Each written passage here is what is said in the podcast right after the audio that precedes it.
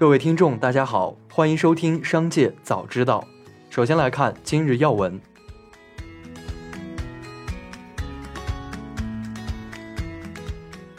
国家医保局公布最新跨省异地就医直接结算相关数据。数据显示，住院费用跨省直接结算运行稳定，门诊费用跨省直接结算稳步增长。全国一半左右的统筹地区共二百零八个启动高血压、糖尿病、恶性肿瘤门诊放化疗、尿毒症透析、器官移植术后抗排异治疗等五种门诊慢特病相关治疗费用跨省直接结算试点，进一步推进门诊费用跨省直接结算。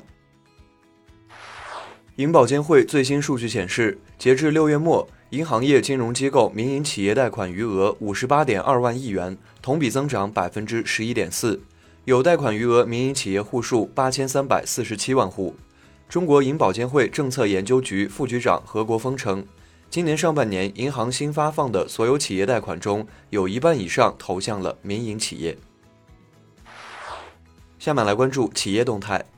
日前，据国家市场监督管理总局发布的召回信息显示，今年七月份，国内共有十四家车企、四十二款车型进行了召回备案。涉及汽车总量达三十八点六一万辆，环比增长百分之六十六。七月份新能源汽车的召回数量达十一点二四万辆，占到了总量的百分之二十九点一二。今年以来，国内市场也有多家新能源车企因产品技术缺陷导致存在安全隐患，对车辆实施召回。消息人士称，苹果公司告诉其供应商。中国海关要求台湾地区生产的元件进入大陆时，必须标注产地为中国台湾或中国台北。苹果公司敦促供应商严肃对待此事，避免因违规导致供货受影响。报道称，苹果公司供应商目前正在为新款 iPhone 和金秋其他苹果新品的元件供货做准备。美国国家公路交通安全管理局七月份对导致两名摩托车手死亡的特斯拉车祸展开了调查。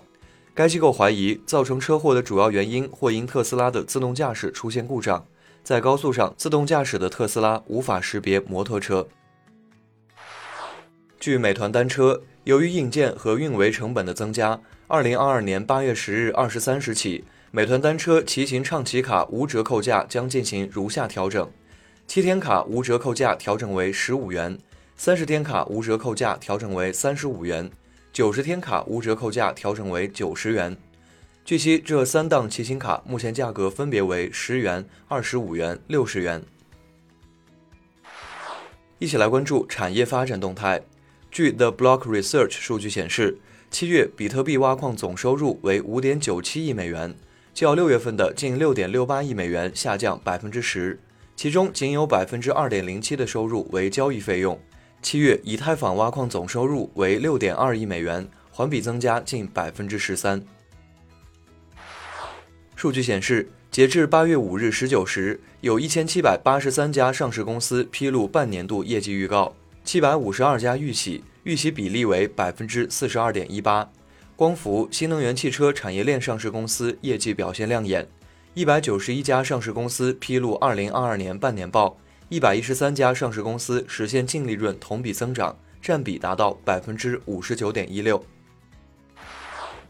河北省第三代半导体产业创新联合体成立大会上，河北省第三代半导体产业创新联合体秘书长陈清超介绍创新联合体筹备过程和组建情况，现场发布创新联合体三至五年二十五项攻关任务和接榜挂帅技术榜单，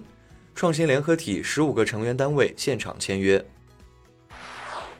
从八月一日开始，为期三个月的伏季休渔期结束，不少市民发现皮皮虾、梭子蟹等海鲜价格下降了不少。连云港海鲜商户介绍，现在皮皮虾七十元一斤，价格均比休渔的时候下降了一半左右。梭子蟹之前市场价在九十至九十五元一斤，现在大概是五十元一斤，价格也几乎降一半。中钢协数据显示。重点统计钢企七月下旬粗钢日产量较中旬下降百分之七点二五，七月全国粗钢日产量环比下降百分之九点八九。在产量下降及颇具韧性的需求下，近期钢材价格有所回升。业内人士表示，随着原材料端价格下降，钢厂成本降低，亏损情况已大为改善。整体上看，下半年钢铁需求将呈现逐渐恢复的态势。最后，我们来关注国际方面。意大利全国范围内的高温天气还在持续，多地最高气温超过四十摄氏度，包括首都罗马在内的多座城市发布高温红色预警。而持续的高温天气也加剧了意大利的旱情，该国目前正在经历二百二十多年以来最为严重的干旱。印度央行决定将基准利率提高五十个基点，达到百分之五点四。这是自四月份开始的二零二二财年，印度央行第三次加息，旨在抑制通胀。从今年年初开始，印度通胀率一直处于央行容忍上限百分之六的上方。此次加息幅度高于市场预测的三十五个基点。市场人士认为，这有助于提高市场对印度卢比汇率的信心。近期，热浪和干旱席卷美国，南部德克萨斯州和西部加利福尼亚州等重灾区受到冲击最为严重。